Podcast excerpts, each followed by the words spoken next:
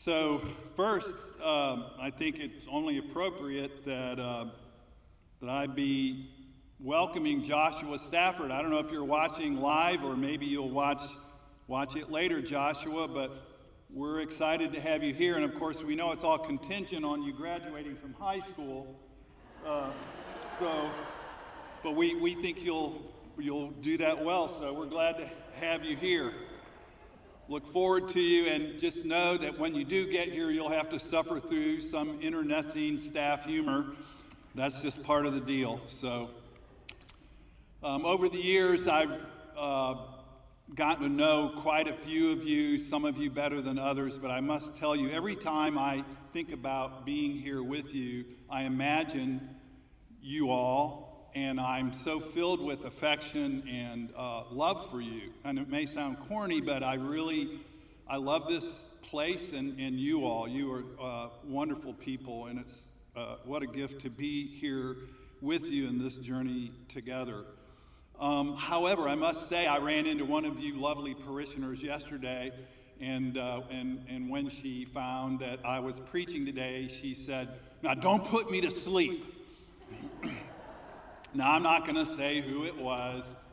She is here today, so you can look around and just start making your uh, judgments on that. But at any rate, uh, today, uh, as, as Emily said, we're going to be reading from the uh, Gospel of John, the third chapter.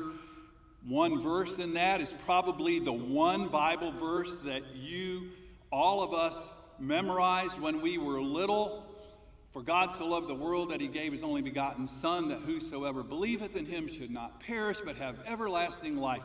Probably the first, maybe the only verse we memorized. It's, it's, uh, it's the, the gospel in a nutshell, we've, we've been told.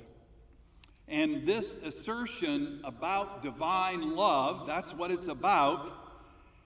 As we got older, by the time we got into youth group, it really became kind of an if then clause. If you believe in Jesus, then you will be saved. Didn't sound quite as much good news, but for those of us who've been nurtured in faith since we were little children, maybe as infants, maybe we can't point to a time in our life when we were born again. And so that language can be off putting or disconcerting. I would like us to hear this familiar text in a new way today.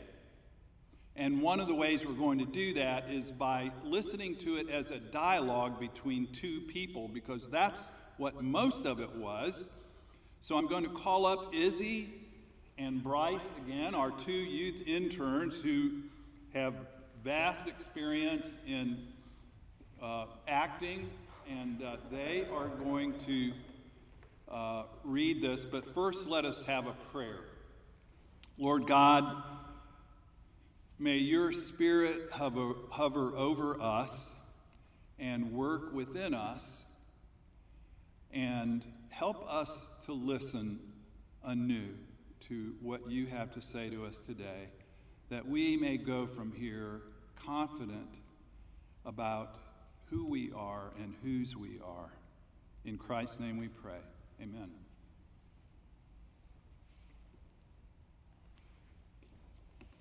Now there was a Pharisee named Nicodemus, a leader of the Jews. He came to Jesus by night and said to him, Rabbi, we know that you are a teacher who has come from God, for no one can do these signs that you do apart from the presence of God. Very truly I tell you, no one can see the kingdom of God without being born from above. How can anyone be born after having grown old? Can one enter a second time into the mother's womb and be born? Very truly I tell you, no one can enter the kingdom of God without being born of water and spirit. What is born of the flesh is flesh, and what is born of the spirit is spirit. Do not be astonished that I said to you, you must be born from above. The wind blows where it chooses, and you hear the sound of it, but you do not know where it comes from or where it goes. So it is with everyone who is born of the Spirit. How can these things be? Are you a teacher of Israel, and yet do you not understand these things? Very truly, I tell you, we speak of what we know and testify to what we have seen, yet you do not receive our testimony. If I have told you about earthly things and you do not believe, how can you believe if I tell you about heavenly things? No one is ascended into heaven except to one who descended from heaven, the, the Son of Man. And just as Moses lifted up the serpent in the wilderness, so must the Son of Man be lifted up, that whoever believes in him may have eternal life. For God so loved the world that he gave his only Son so that everyone who believes in him may not perish, but ha- may have eternal life. Indeed, God did not send the Son into the world to condemn the world, but in order for that, that, that the world might be saved through him. This is the word of the Lord. Thanks be to God.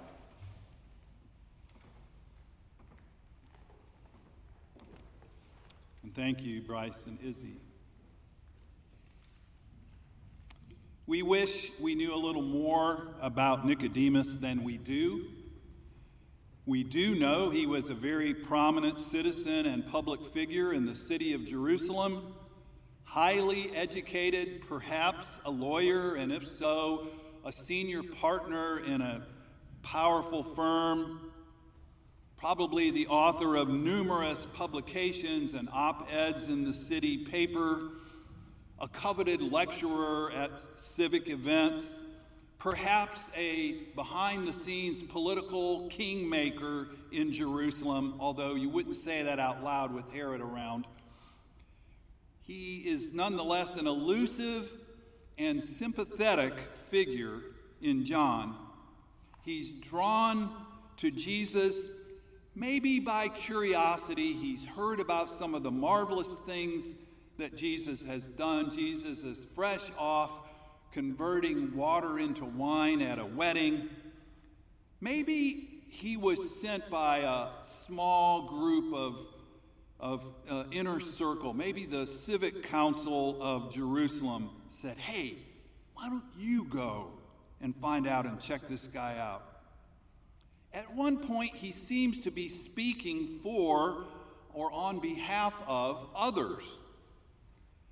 And so he may represent the Jewish community, that part of the Jewish community that wanted to follow Jesus and was trying to, but sort of in secret. They were afraid to come out of the closet because it was too risky. And so Nicodemus comes to uh, Jesus maybe has his secretary arrange a limousine to come and pick him up and bring him to wherever Jesus is hanging out, some other part of town. He gets there in the dark, maybe knocks on a back door. Jesus lets him in, and in typical Mideastern hospitality, they would make some small talk. Maybe Jesus would offer him a drink but considering the hour, probably no food. Maybe Nicodemus is anxious and nervous and talking about the coolness of the night or some other inane thing. Finally, he says awkwardly, as one might do to one's therapist when you don't want to reveal too much, but you have to break the ice. I've, I've heard about you. I, you know, I've, I've heard some really interesting things about you. You know, I've heard about what you've done and, and some of the things you've said, and I find it mighty interesting. And so Jesus looked at him and realized Nicodemus didn't come here in the middle of the night to make small talk.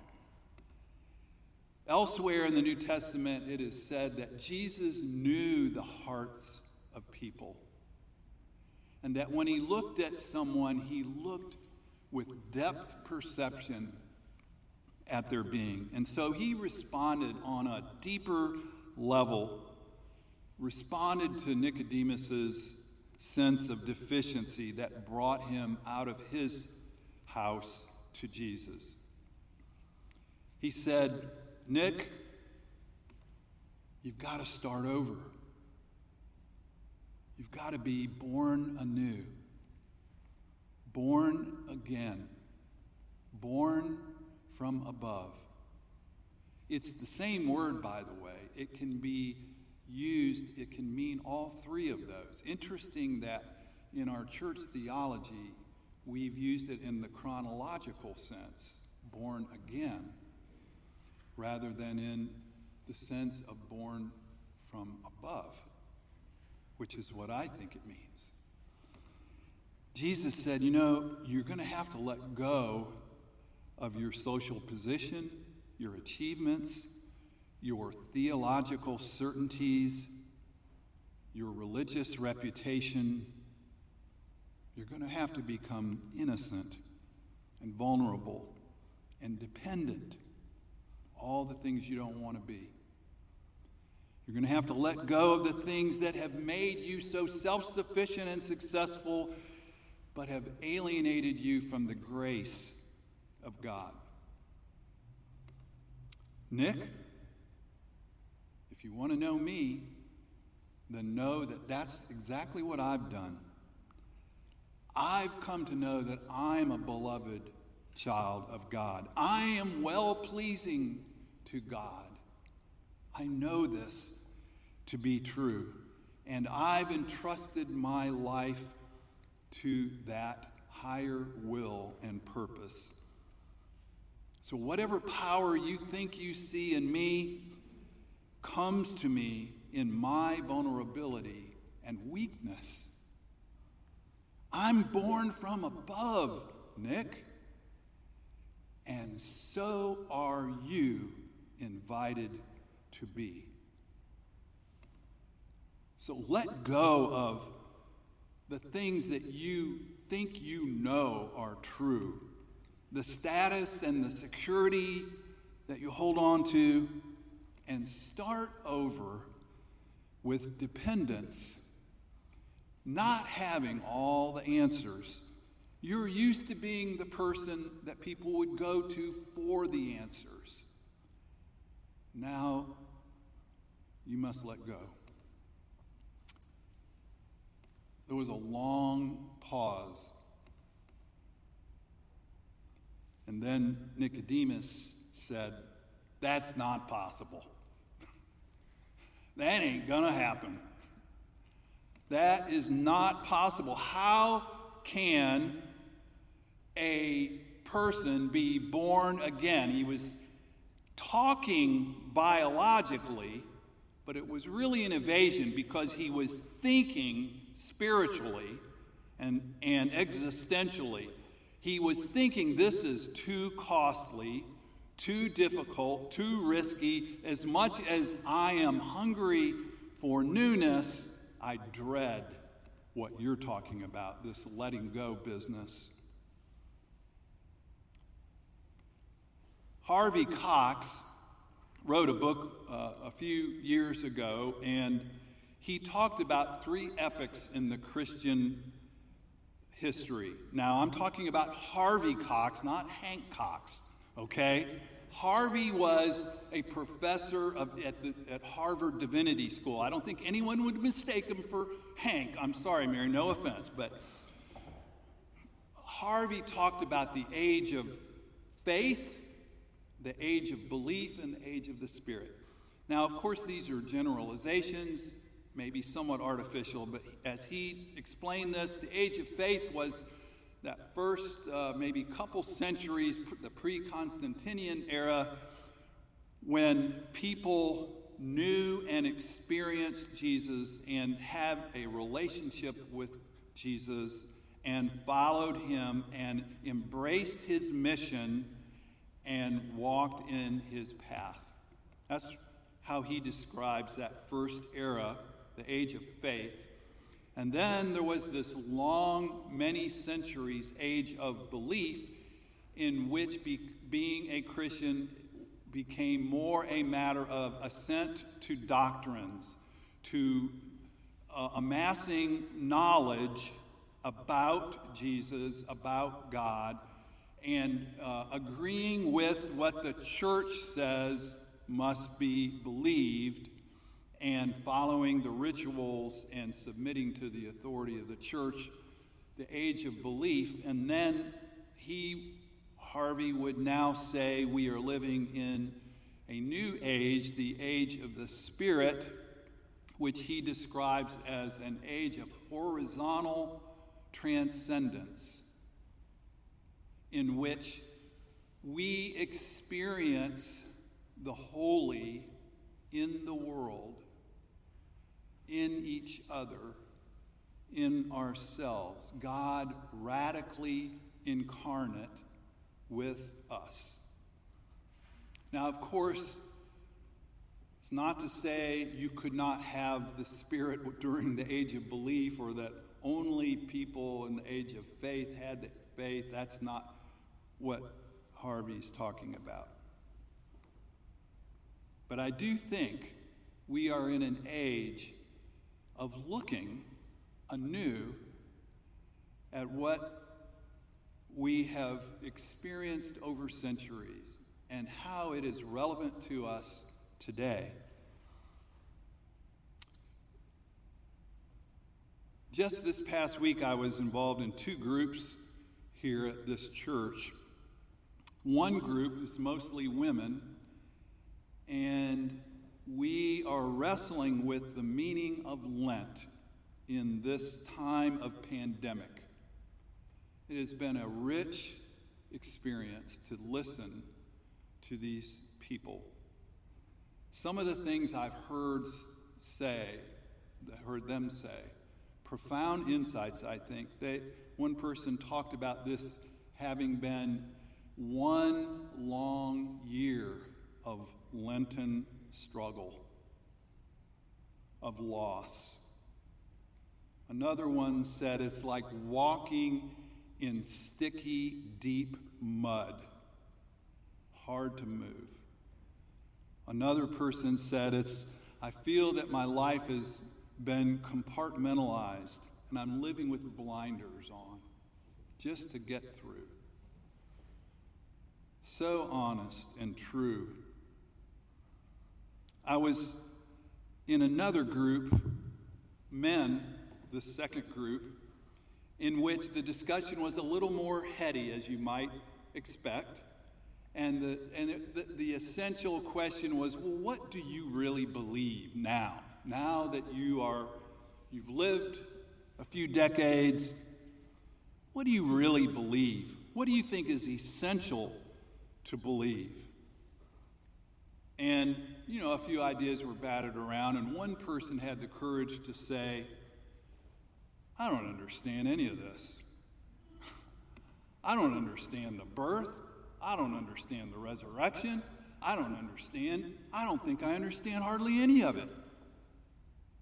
I thought, wow. John Philip Newell, uh, a, a, a pastor in the Iona community, talks about why so many people have left the church in this age of the Spirit, feeling like they are in a spiritual exile because what the church doctrine has been doesn't seem to connect with their real life. And as I've looked at this story of Nicodemus, I think all of us have some Nicodemus in us. I mean, we are educated, most of us raised in a church. We, most of us, probably been confirmed. We've got a book of confessions, for goodness sake. Must answer everything. That thing is this thick. We were ethical people. We stand on the moral high ground in our society. We, we're an established, secure people. And yet, with Nicodemus, it seems like, well, for me anyway, my imagination can be limited So that I end up asking, well, what really is possible with God in this life? What really is possible? What could really be true? And I don't want you to take this the wrong way, but I'll just say that the longer I live, the shorter is my list of essential beliefs. The, the narrower is my core truth. And yet, the more sure I am of my belovedness and my connection to the Holy One. Faith, in other words. I think my faith is stronger than ever, and yet it is more mysterious than ever. I know less than ever. And I want Riverside to be a place where the Nicodemuses of Jacksonville can feel welcomed and valued. Nick came to Jesus by dark because it wasn't safe for him. I don't want that to be the case for us. Let us come to the light in the light, seeking the light. Newell also said the very yearnings that lead someone into exile or wilderness can become a journey into light. That's good news. It is like the wind. You can't make it blow, and you can't stop it from blowing. That's what Jesus said. There is mystery in God's activity with us. And he uses this feminine image of birth to explain it.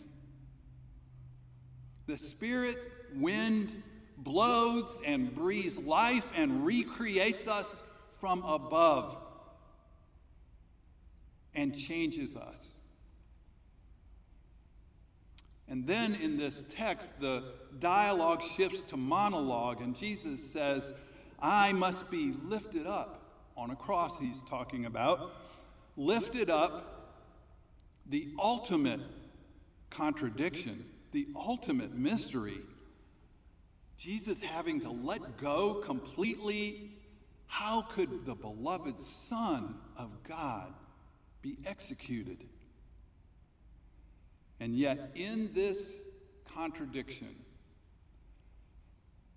Nicodemus is being empowered to become, to become someone he has not ever been before. Free as he's never been free to live for God's way. Not captive to the pressures and expectations of the world he's lived in, someone who is wind aided, wind powered, vulnerable as the crucified one, born from above. And so also us, I believe beyond all measures of condemnation by God. There is no condemnation by Christ and in Christ. No us, them, no secular versus sacred. The church has not been able to accept this any more than Nic- Nicodemus could. He wondered, how can this be? How can you be born from above? And we wonder alongside him, if we're honest. Perhaps hungry for permission to cultivate some sense of mystery about the world, about God and Jesus, and why we are here, and what our purpose is, and if my old self can become a new self. More than 200 years ago, John Wesley wrote, Let reason do all that reason can. Employ it as far as it can go. But at the same time, acknowledge it as utterly incapable of giving faith, hope, or love, and consequently of producing either real virtue or substantial happiness. Expect these from a higher source, even the Father of the spirits of all flesh.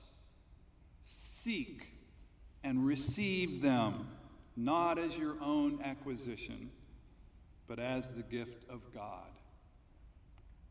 born from above. Amen.